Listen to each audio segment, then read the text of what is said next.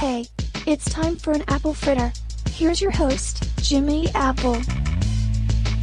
Welcome to another episode of An Apple a Day's The Fritter. I'm your host, Jimmy Apple. Today we're talking about coffee. Is it good for you or not? Just a couple of calories a cup, good old black coffee packs quite a punch. It wakes you up, it boosts your metabolism, and decreases the risk of some diseases. Not that habitual coffee drinkers need much convincing, but evidence of the health benefits stacks up quite quickly. It gives you energy and may help you lose weight. It sharpens your mental focus, all thanks to the magic of caffeine. Studies show that caffeine may improve your mood, and know it does for me, helps you helps your brain work better, and improves performance during exercise. Regular Java habit is associated with lower risk of type 2 diabetes, Parkinson's disease, and additionally, in one study, caffeine was linked to lower risk of Alzheimer's disease.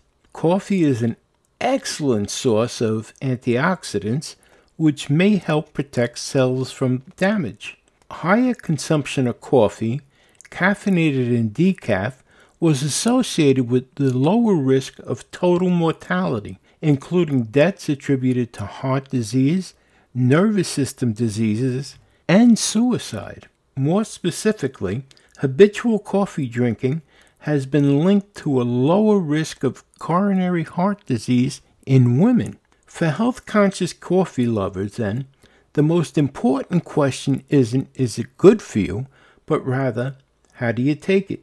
If you dress up your coffee with too much of the cream and the sugar, you know, the crappuccino stuff, you risk you risk negating the health benefits. You know the sugar has adverse effects. Even if you add sugar and don't exceed the caloric needs, you're still negating some of the benefits because sugar is a negative food ingredient.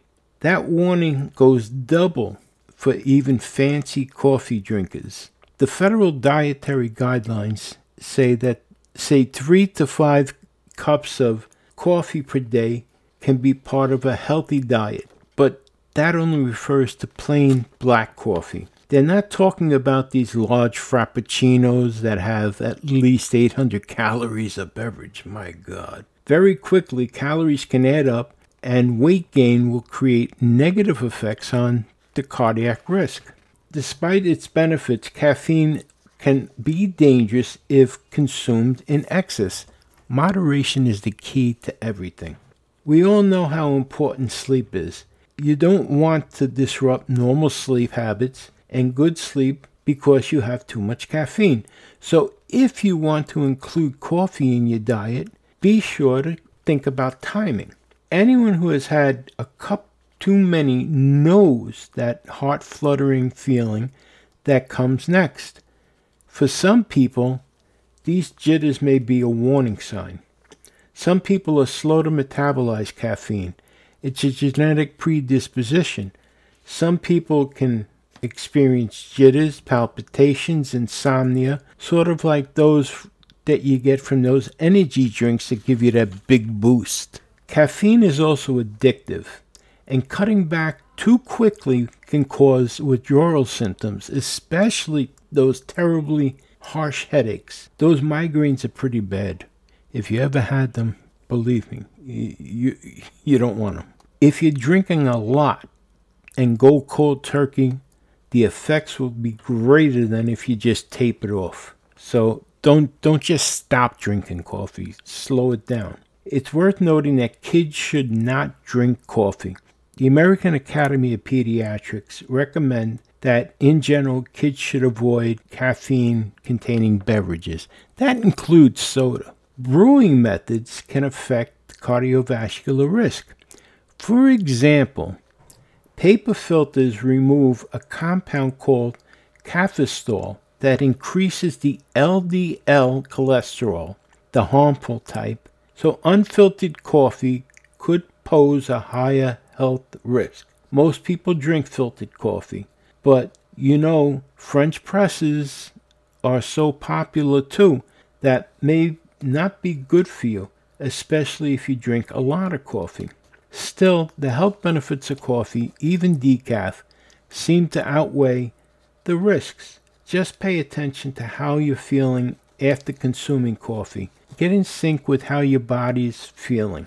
Like anything, moderation is the key. So, there's the answer to the question. Some people believe if you drink coffee, it's going to make your heart explode. Evidently not. Now, this is an older article that I'm reading you, but I have another article here that's from the American College of Cardiology from March 24, 2022, that agrees with this article 100%. So there you have it.